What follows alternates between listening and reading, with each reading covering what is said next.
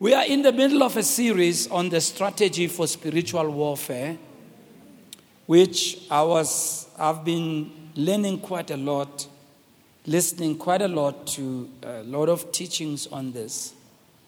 And one of the things I, I believe we need to really do is to have a real revelation and understanding of what warfare is about and what is at stake and what the Bible is saying about warfare. I'm not so sure, actually, for me, if I should continue on the warfare teaching ka December because the South African people ka December, they want a holiday, you know. But December, boss, you know. And I'm not so sure if it's a holwana, but ka December, you know. But even if that could be so, Barcelona, I think there's a lot we need to learn about the strategy for spiritual warfare. I'm saying that over the backdrop of the many fatalities or casualties that we have had, casualties of faith, people who have walked away from God during this time of lockdown. For me, it has made me to ask myself very serious questions about how we teach, how we train, how we disciple people. Because if we really did what we ought to do, we really should not have the amount of casualties that we've had, even though there may not be that many. But personally, I'm extremely aggrieved over people who've walked away from God and walked to other belief systems.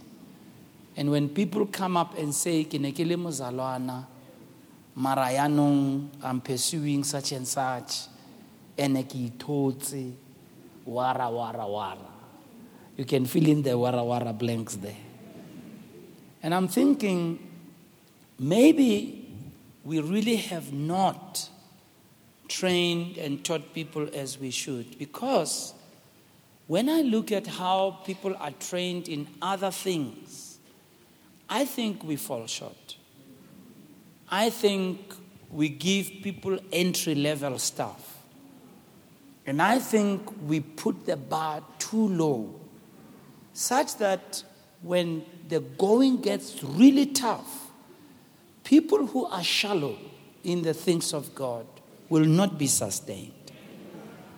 And this is where my change and difference in approach has come to say we've got to start digging into the scriptures, not just in teaching, but we've got to lead people of God into experiencing these things and being rooted in the things of God.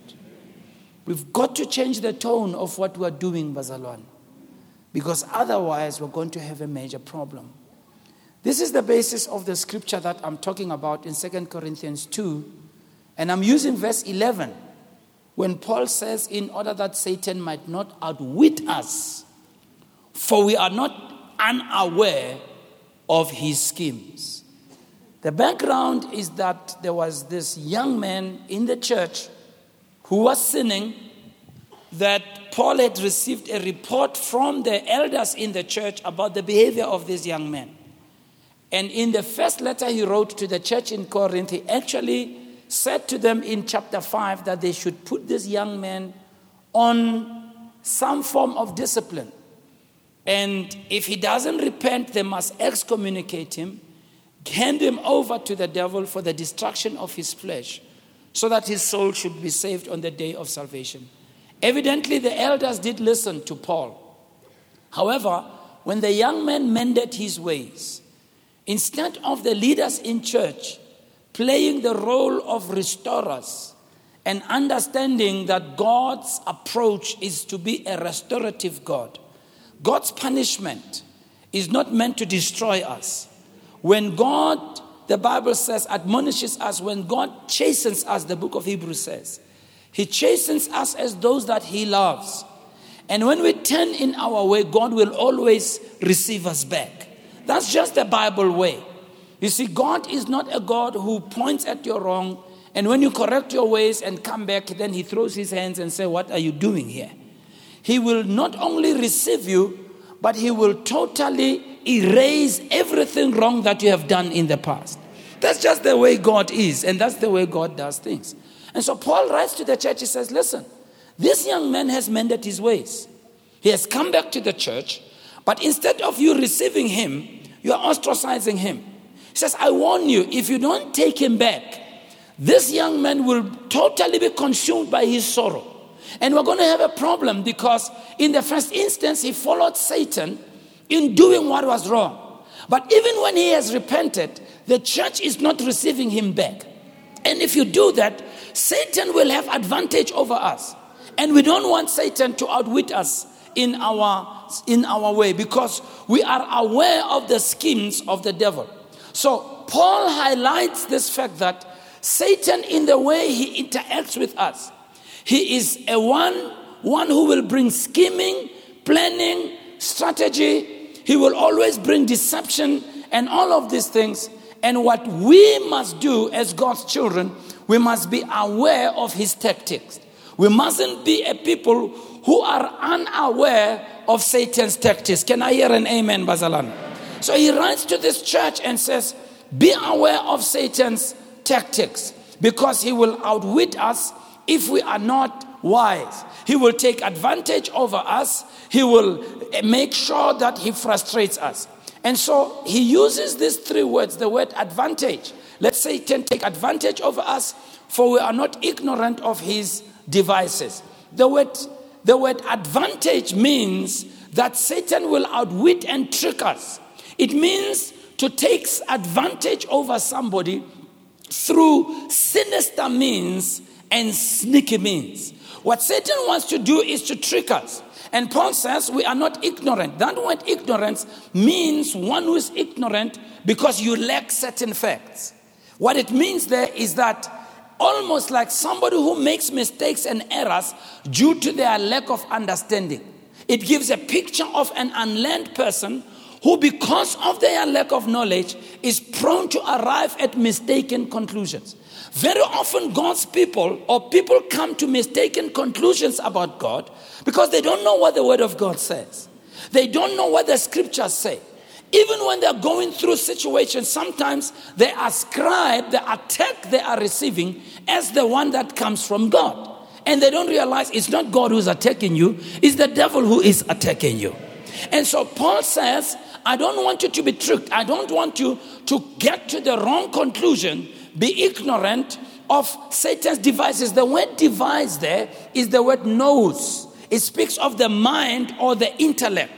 In this context, he is talking about a mind that is scheming, calculating, conniving, a mind that is devious, shrewd, a mind that is sly or clever.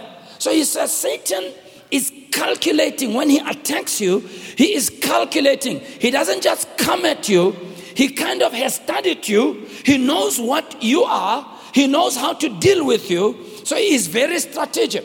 And so it brings me to the point that I make. The enemy doesn't really care how he accomplishes his evil plans. All he wants to do is to ruin your life.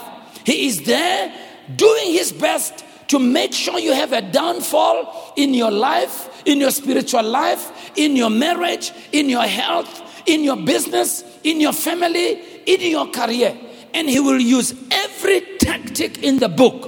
He will scheme, he will plan, he will try to trick you, but Paul says, Don't worry, we are not ignorant of all of that. Once we can study the enemy, we can deal with the enemy because wars are not won on the basis of might, but wars are won on the basis of strategy. Somebody say strategy. Tell your neighbor strategy.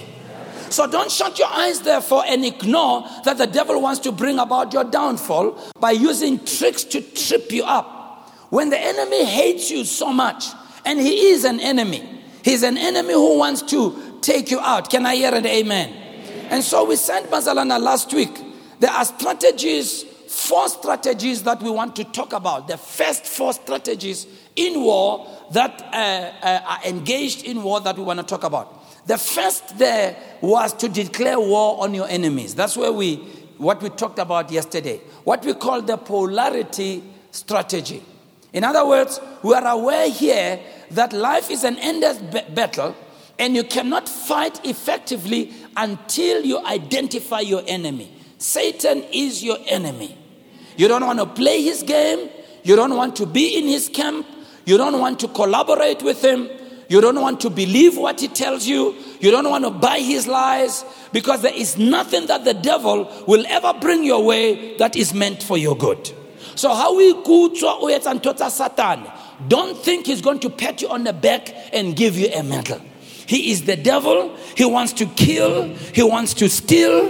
He wants to destroy. That's what he wants to do. There is nothing else that Satan has intentions for but to kill, to steal, and to destroy. And so it's a sad thing.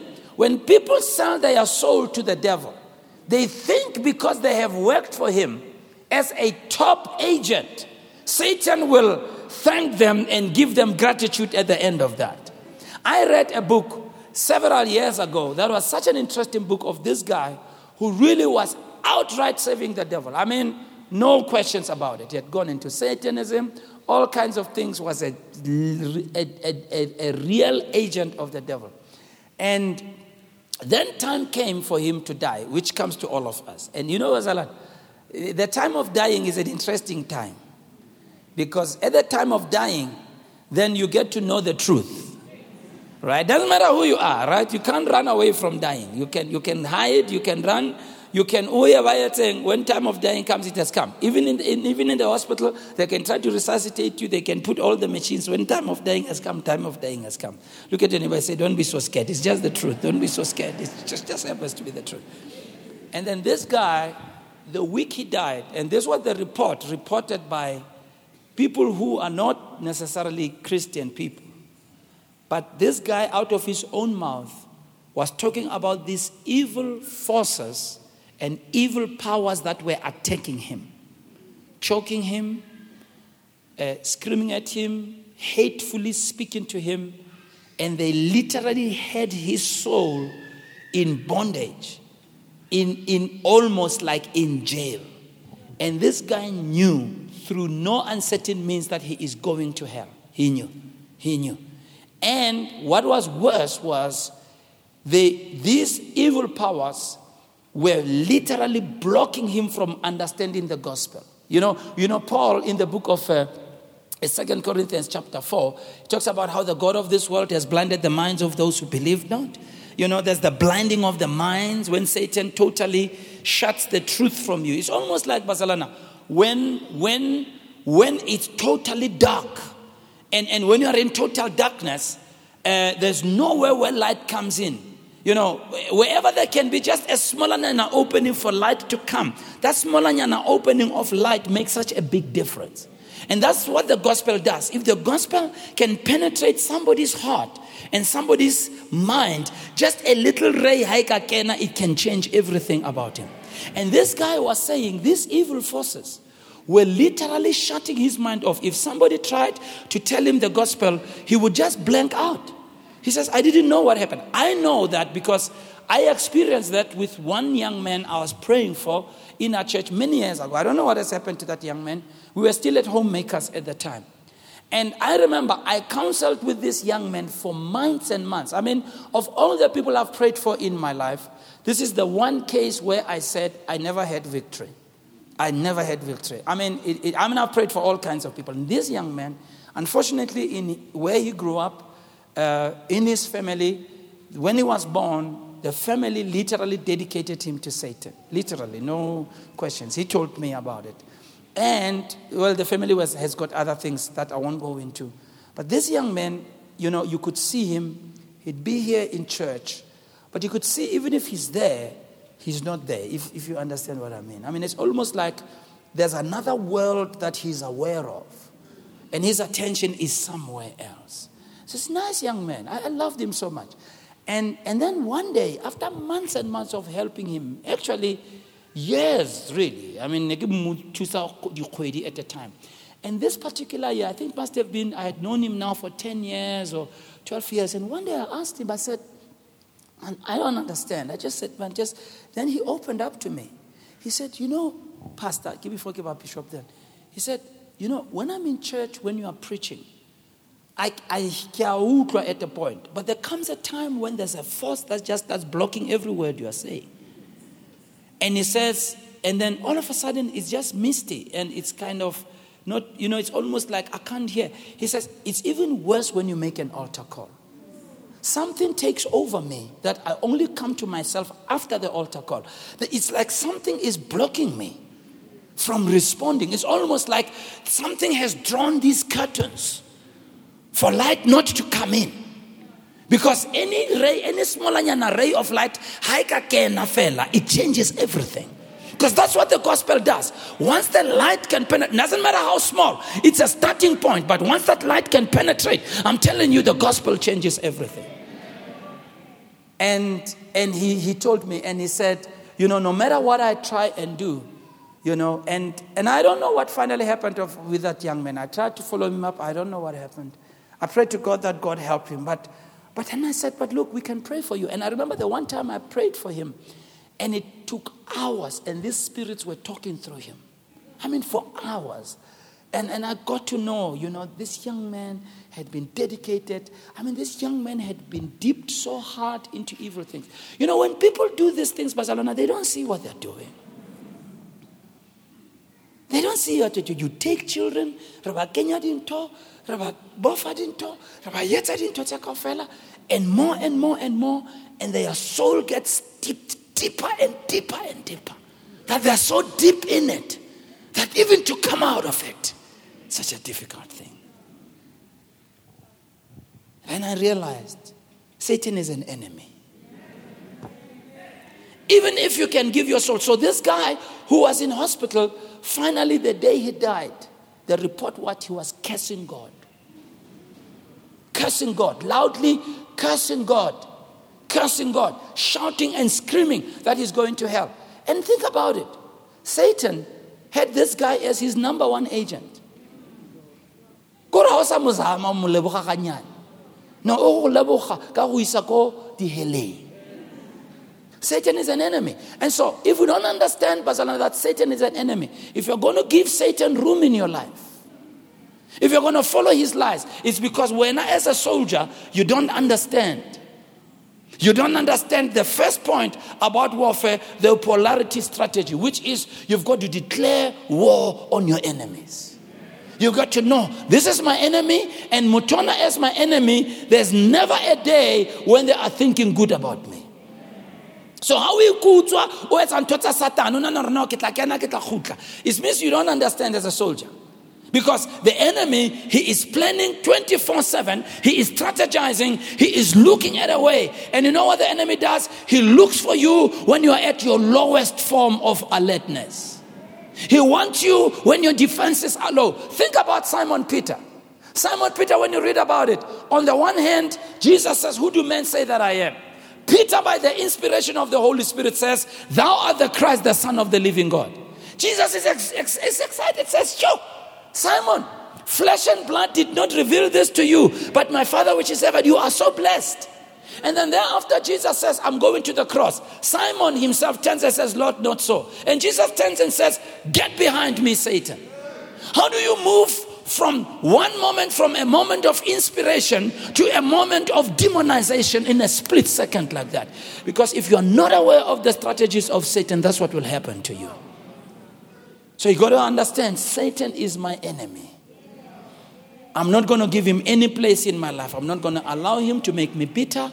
I'm not going to allow him to make me doubt the word of God. I'm not going to allow him to make me walk away from God. I'm not going to allow me to be lazy to pray. Lazy. Ah, come on now. Don't look at me like that. Somebody say something. I'm not going to allow it. He is my enemy who is, and I'll show you in the next few lessons, who is planning and has a path that is laid out to bring about my demise. But thank God we are not ignorant of his devices. Can I hear an amen?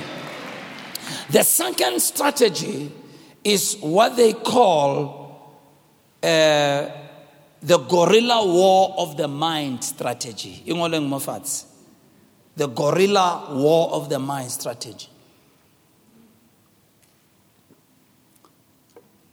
What you learn as a soldier is you must not fight the past. Write it down.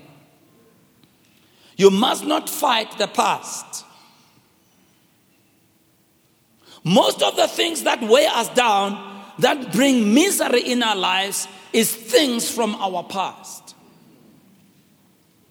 And what Satan wants is to consciously force you to think about the past, particularly your past mistakes and your past errors. So, if you're going to engage in warfare and if you're not ignorant of Satan's devices, you must consciously force yourself not to allow the past to become your prison. What I did in the past must remain in the past.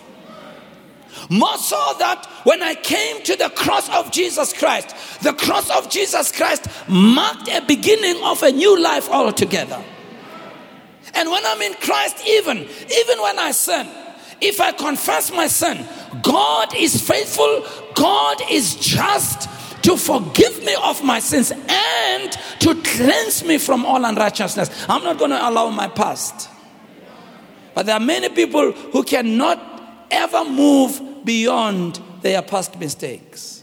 And this is what Paul was saying to this church in Corinth is if you don't forgive this guy, if you keep on reminding him of what he has done, he will never be able to deal with his past. Yes, he has done wrong. We're not making light of that. Forgive him, restore him to fellowship. Because if you don't, Satan's going to beat him over the head with his past. What is it called? Condemnation. Condemnation is when Satan reminds you of the days you failed, the things that you have done. He hangs it over your head. And anytime you try to pray, he brings it up to say, Who do you think you are? Do you think God's going to answer and unfortunately, sometimes we are surrounded by people who really love to remind us of our past. Look, if you are from the media here, but one of the things I know about media is that media never forgets the wrong that you did. Doesn't matter how much you write your ways. You know, even if they write a positive article about you, they'll start first by saying the former disgraced so and so. That's the way they start. Because to them, your past can never disappear. You are always framed with your past. You are always filtered through your past. You are always defined through your past. And this is a strategy of the devil to always remind you and bring condemnation. Listen to this, Basalan. You must be ruthless on yourself to not allow the devil to repeat this tired method. The guerrilla war method on your mind allows you Eh, brings you to a point where you walk in a spirit of condemnation. When Romans 8 1 says, There is therefore now no condemnation to those who are in Christ Jesus. Satan brings condemnation. Why? Because he, he always wants to remind you of how you lost. You know, Bishop Ulma made an illustration that I'll never forget. He said, you know, he, he used to play football. Now, you know, football. It's not soccer, it's not the American football. Like it's about football, yeah, America. The people in the first service didn't know. I don't know why Kshebile Kama. It's about American football. Why it's about American football? They were Now, American football is a very funny sport. To me, it's like a combination of soccer, uh, uh, uh, wrestling, and rugby. I mean, it's, it's, it's a funny sport. The first time I watched it, I saw people running everywhere. And it didn't make sense to me because the ball is there, Mara, they're running there. And I'm thinking, why? I mean, ball you must run where the ball, and in every sport you chase the ball, or you, ch- you, you must run after the what you call, but no. But, but matter. now I know in soccer you have a space, you know, so that you're in a good space to pass your ball. But even then, a space in accordance to where the ball is. Maraka football. o motho a ya a lo chasa motho o ball and I thought, until Bishop Ulma explained, he said, no, no, no, no, no in football, American football, and I don't have the terminology for it, the, the, the, the, the, the, strategy is to gain ground, to go into your enemy's half, and to, to gain as much ground as possible to reach a certain point. Because if you can enter into your enemy's, your opponent's territory, and gain a lot of ground, then you score the points. So, therefore, when you are playing, the goal is to try and prevent the other people from coming into your territory. So as a result, you're going to block them. It's not just about where the ball is, it's even worse ball because you don't want them to get the ball and by it's a touchdown. So he said, one of my coaches then said, Look, you see that guy there of the opposite team? He's the one you are playing against. He's bigger than you, stronger than you, right? If you were to try and match him pound for pound, it's not going to work. He's the guy, they're going to throw the ball to him. So this is what I want you to do, right? As that we play, right? Your goal should be to go and and and umu umu chase, all right? But hit him so hard, good, hit him so hard so that it's so painful to him. Right, just whether it's a ball or heart or a ball, it's not about it. It's not don't don't worry. Whether just hit him so hard so that he feels the pain. Now that's good because as we play the game, if they throw the ball to him, once he sees you coming, he remembers the pain you caused him. And because he remembers the pain you caused him, he starts fumbling he can't get the ball. He can't plan right. He can't run right. And he loses not because you are stronger than him, but because you have a strategy to hit him hard and to remind him. And that's what the devil does. He hits you with a situation, and anytime you try to make headway in your walk with God, he reminds you of it. He reminds you of it. And it's a strategy that he uses. And the Bible says, we are we we who are in Christ, there is no condemnation for us. But Salana, if you don't learn to understand that Satan is the accuser of the brethren, Roman Revelations 12:10, it says, Satan is the accuser of the brethren. Note what it says, and he accuses them before God day and night. Anytime there's a sense of condemnation, anytime you feel accused in your conscience, anytime you feel like you have done wrong, anytime you feel like you are not worth it, even if you've done everything that is right, you must know it comes from the devil. If you are waiting to feel worthy before you believe what God has said, then the devil has got you. If you are waiting to allow your emotions to step up to the level where you are feeling good before you can believe that greater is he that's in you than he that is in the world, then the strategy of the devil is working against you. But Satan uses condemnation. Condemnation is a feeling of guilt and shame over the past wrongs. I'm recalling Bazalana right now as I'm speaking one of our church members who said, told me a story I never will forget. I was preaching in another church, and I've got a message that I do entitled Condemnation, the Grave of Destiny. It's a question mark. And in this sermon, I explore this topic of condemnation and talk about how so many people have buried their destinies because of the wrongs they've done. This lady, her story is that she followed Christ as a young person, really lived right, preserved herself, got married. Unfortunately, the marriage didn't work. The husband was a player, left her with two kids divorced her, walked away from her. And here she is raising their two kids. And she's asking herself, God, when I had lived right, when I'd done my best to serve you, what have I done to deserve this? That this man comes and does this to me. And worst of all, he leaves me. And so she says, I was in church that Sunday, this particular church, feeling down, feeling condemned, feeling confused, and then you came and preached this sermon, it was like God has sent you just for me. And that day, that condemnation she had carried. You see, some of you, you have not recovered from your mistakes. You've not recovered.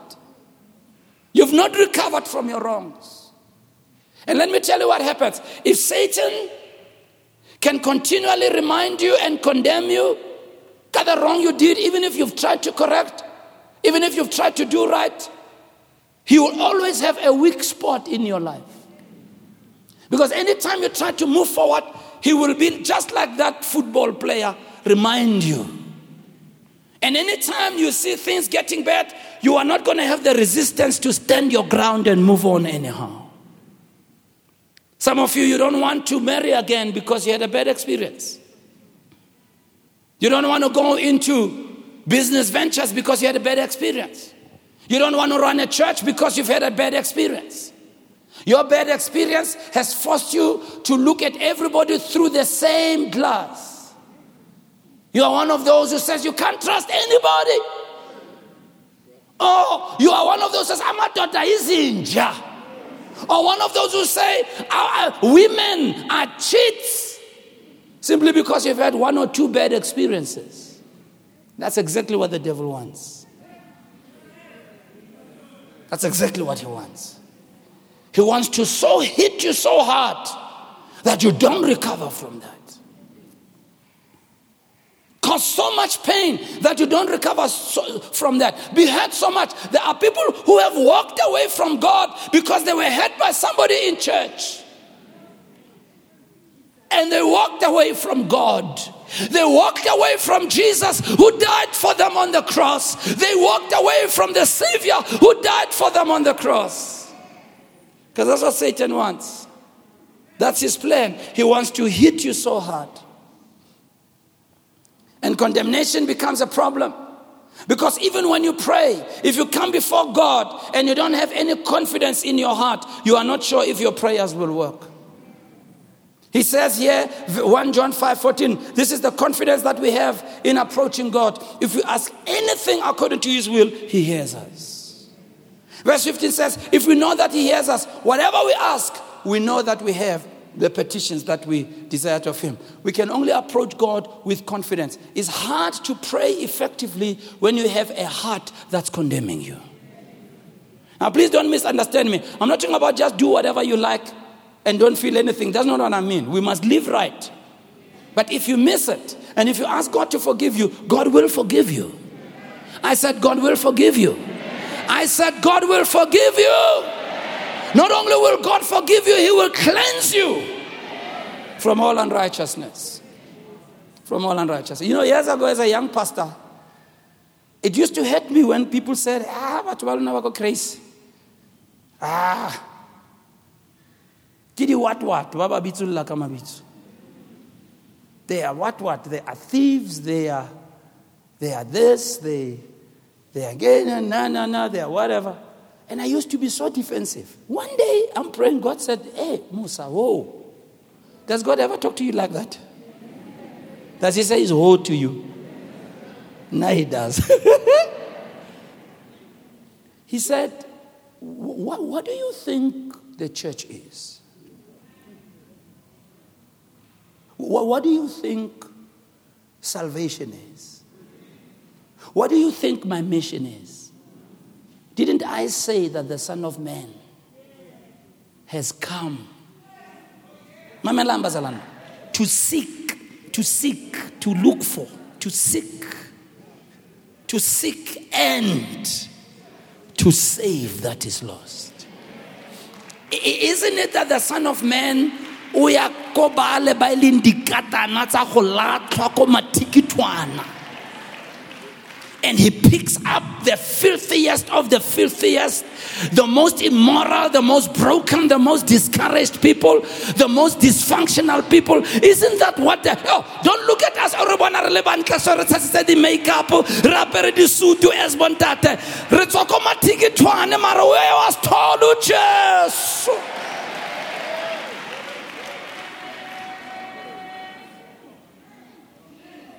And that's what the gospel is about at the core. We are a people who were broken, lost, dysfunctional. God was truly Jesus. And here's the good news.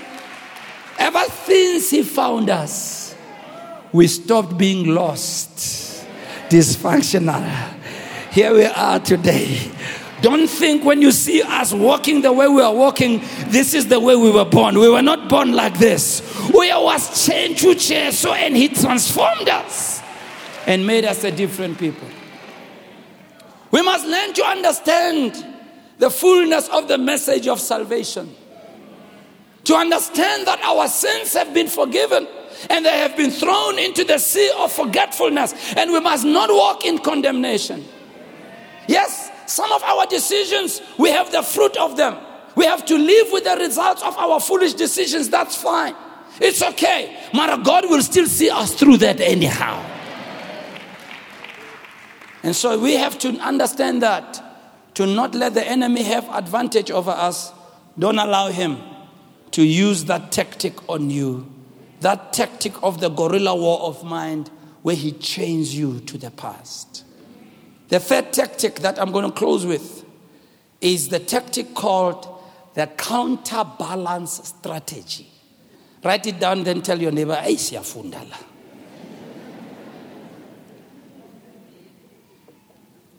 The counterbalance strategy.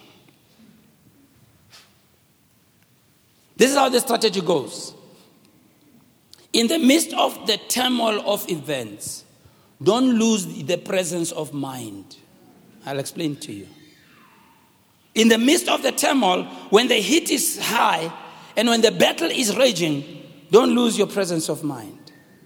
Now, one of the things that soldiers are trained in, I never went to military into a training, but I've got friends and I've got families that have been there, is that among the many things they teach you is how to listen to the voice of the general.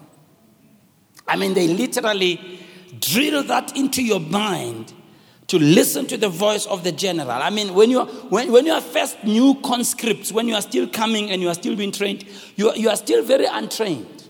Very untrained. So they have to train you to know how to listen to the voice of the general. Why? Because at the height of war, when you are at the battlefront, you got to listen to what the general says no matter how you feel.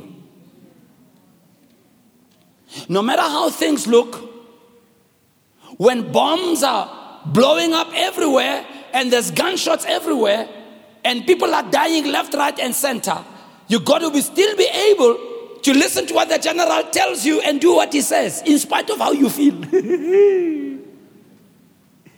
so they teach you, hurry, when things are bad, don't lose perspective.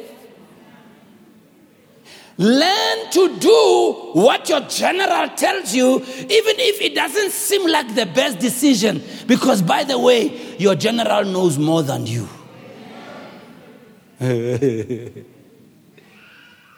this is an important thing.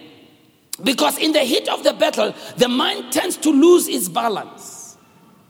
So it's vital to keep your presence of mind, maintaining your mental powers, whatever the circumstances. Therefore, the goal is to make your mind tougher. How do they do that? By exposing you to training and by exposing you to adversity. To bring you to a point where you can learn to detach yourself from the chaos of the battlefield. Now, you know, this is such an important thing. One of the things Satan uses to come against us is fear. He brings fear your way. You've prayed, He makes you be afraid that God hasn't heard your prayer. Be afraid that Utloshwa. Be afraid. So when, when fear comes, people lose perspective. I mean, we've had people who've stopped praying to God because they, they, they were fear was put in them. If you don't do such and such, you're going to die. So they leave God and they go somewhere else to do such a because of fear. Because of fear. So Satan uses fear in your life and confusion in your life that at the height of the battle, you become so confused and you, you, you, you, you don't do the right thing. Let me give you an example. Let me give you an example. You know, if you, if you watch some of these uh, uh, uh, documentaries, uh, the, the wild, you know, the, on, on, on animals out in, in, in, out in the, in the wild. One of the things you know that lions do when they are stalking their prey is sometimes they come sort of camp somewhere around where the water hole is where all the animals come and drink. You know, particularly the water bucks, they like the bugs because, you know, the water buck, it's by definition, it likes water. so it's got to come to the water. And so, and you'll know the animals when they come and drink at the watering hole, they don't stick their heads there. Mm-mm. They drink Diasheva because they used to remove one minute of being not focusing. You are going to be somebody's breakfast, somebody's lunch, and somebody's dinner. Anybody knows what I'm talking about? So you can see the animals, let's on even when I drink, I must not let my passion dilute the reality of the warfare I'm in 24 7, 365 and a quarter days. But be that as it may, there are some of those animals that come and drink, and then they say, then the lion will watch, and then they'll see, will honor. He has his head more in the water than he has his attention on the circumstances around. And so, what the, what the lion will do, will roar. So, when the lion roars, is there something about the roar of a lion that it gets reflected by the waters? And once the roar of the lion gets reflected by the waters, the animal is thrown into panic because uh, the, the, the, the, water is able to create a surround system of the sound. So you hear the, you hear, you hear the roar in a surround digital system. So you, you can't tell where the roar is coming from. The roar is everywhere. So, in an attempt to escape, it tends to run. And by doing so, it runs right into the path of the lion. And so, in other words, when the roar came, the, the, the, the, the prey lost its presence of mind. And because of fear, it didn't know where it was, and the decision that it made in the midst of fear led to its demise. In the same way, when you see Christian people, when things are hard and it looks like their prayers are not working, it looks like God's not coming through, they've lost their job, they have lost something. In the midst of that, they make decisions in the midst of a temporal situation that affects their permanent life. Why? They lose the presence of mind. They lose the presence of mind. So Paul comes and writes, he says, God has not given us a spirit of fear. But a spirit of power, a spirit of love, a spirit of a sound mind. Satan uses fear and confusion. After Jairus had come to Jesus and asked Jesus to come and pray for his daughter, just when Jesus was doing what Jairus had asked, just when it looked like his prayers are working, just like, like some of you are saying, you are, you, are, you, are, you are starting to collect the hanging fruit.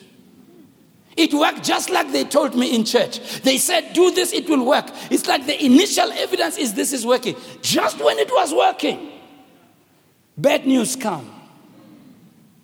And the words from his house is, Don't trouble the master anymore. Watch. Your daughter is dead.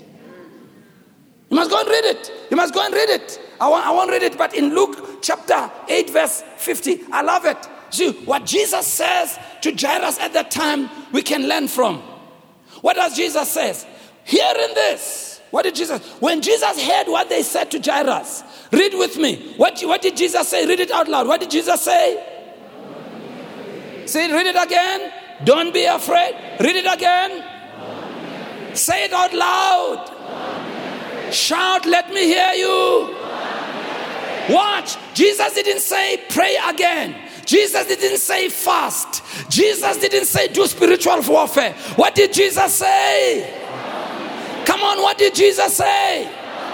Jesus is saying that the lion is roaring. You don't know where you are. You are disoriented. You are hearing this roar. Instead of just running, stand still for a while. Don't be afraid.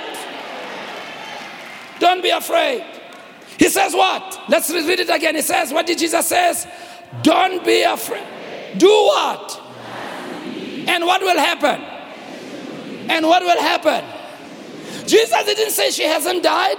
Jesus didn't say the bad news is not there. Jesus didn't say the situation has not changed. He said, Yes, the situation has changed. Yes, you have been retrenched. Yes, they have chased you away. Yes, things have turned for the worse, but don't be afraid.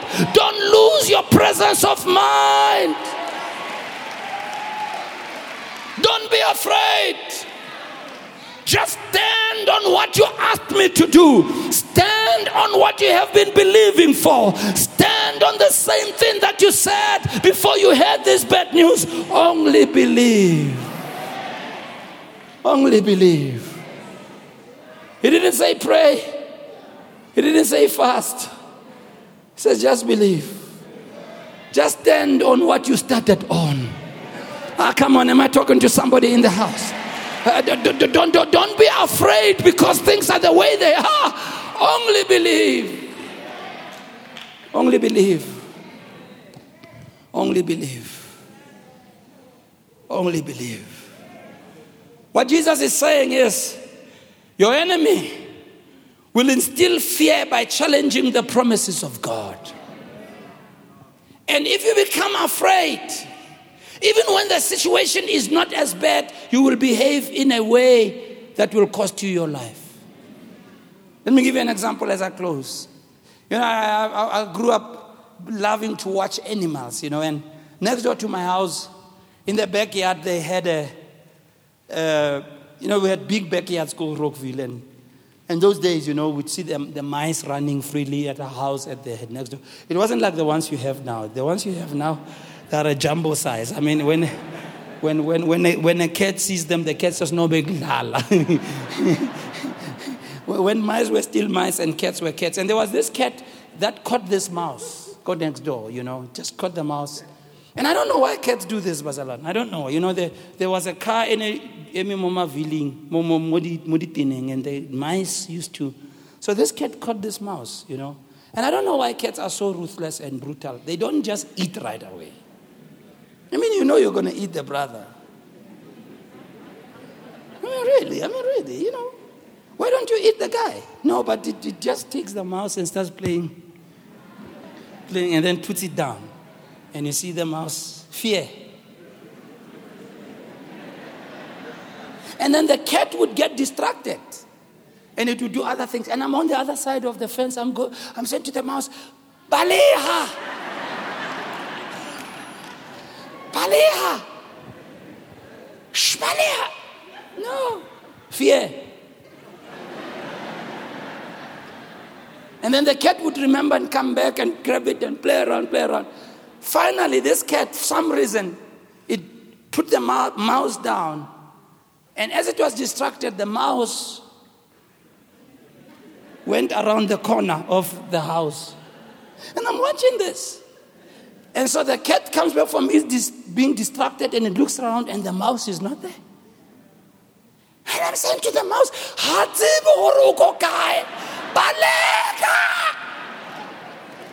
Marafia, the mouse, standing here, just in the corner. Fear, fear, I'm in fear, I'm just. Look. I said, He doesn't know where you are.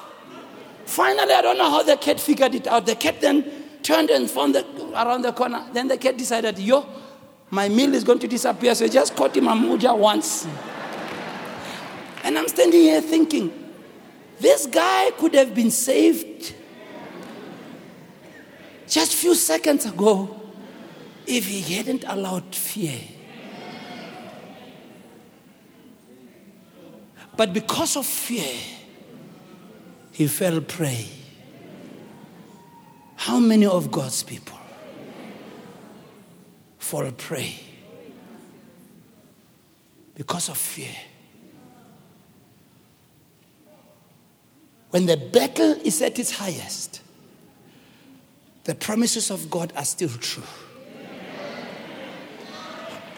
Don't walk away from God because you are in a season where it doesn't make sense what you're going through.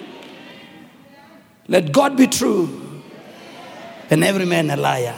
If you've ever watched some of these movies and you hear the guns being shot and the soldiers are fighting and and the general starts coming and he, he calls on his soldiers and you see one of the soldiers coming and saying, Sir, and says, says, hey, you must do this and do, do, do, do, do, do, do. And he doesn't even ask, just says, says, says, yes, sir, yes, sir, yes, sir, yes, sir. This man has been trained to listen to the general, no matter the confusion.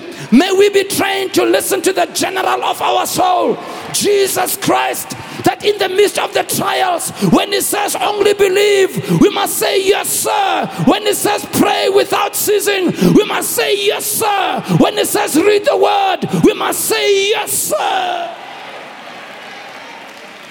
Even when it doesn't make sense, yes, sir. Because you, General, You know more about the outcome of this than I do. And because I'm a trained soldier, I will not lose the presence of mind. Yes, sir. That's why some of us, uh, during this time, we didn't stop praying. We didn't stop believing. We prayed even if it didn't feel right to pray. We've prayed even when we didn't feel like praying. I led the morning prayer even when my body was telling me not to do it. I led the morning prayer even if I was yawning, even if my eyes were red, even if my body was aching. I understand that I'm not going to lose the presence of mind. There's no weapon formed against me that will prosper. There's no tongue that will rise for me. In the name of Jesus, I don't only believe God when things are good.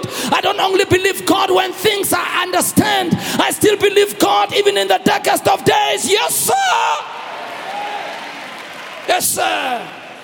We will not lose the presence of mind. And if you can be one of those soldiers in the kingdom that at the height of war, you don't forget what your master told you.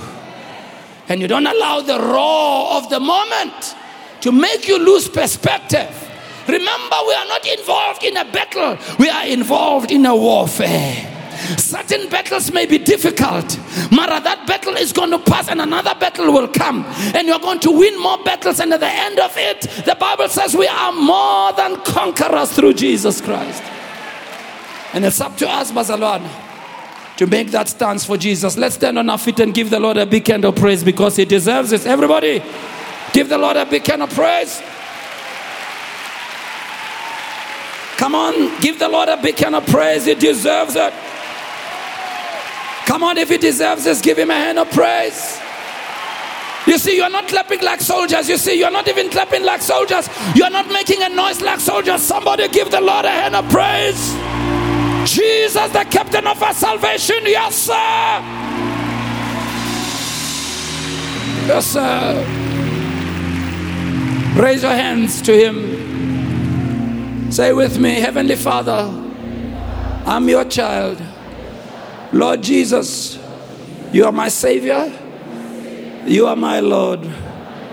You are the captain of my salvation, the ruler of my soul. As a soldier, I will listen to your instructions. I will not allow myself to lose the presence of mind, but I will listen to your instructions. No amount of condemnation will hold me back. No amount of fear will make me do irrational things. I will stand on your word. I will believe your word. I will speak your word. I will act your word. In Jesus' name. Begin to pray in the Holy Ghost right where you stand with your hands raised to the Lord. Pray in the Holy Ghost with your hands raised to the Lord. Hallelujah. Pray like a soldier, not like somebody who's tired, who's half hearted. Pray like a soldier. That energy, that strength of a soldier. Saramahabokes. Mange bresketere desia bahalamai. Mangembres tekelaboria kurdehelebaya. Amane menogosi kadotic. Breker de gregala mangingla galagalese. Agrekas kotorodeya. Pray in the name of Jesus. Pray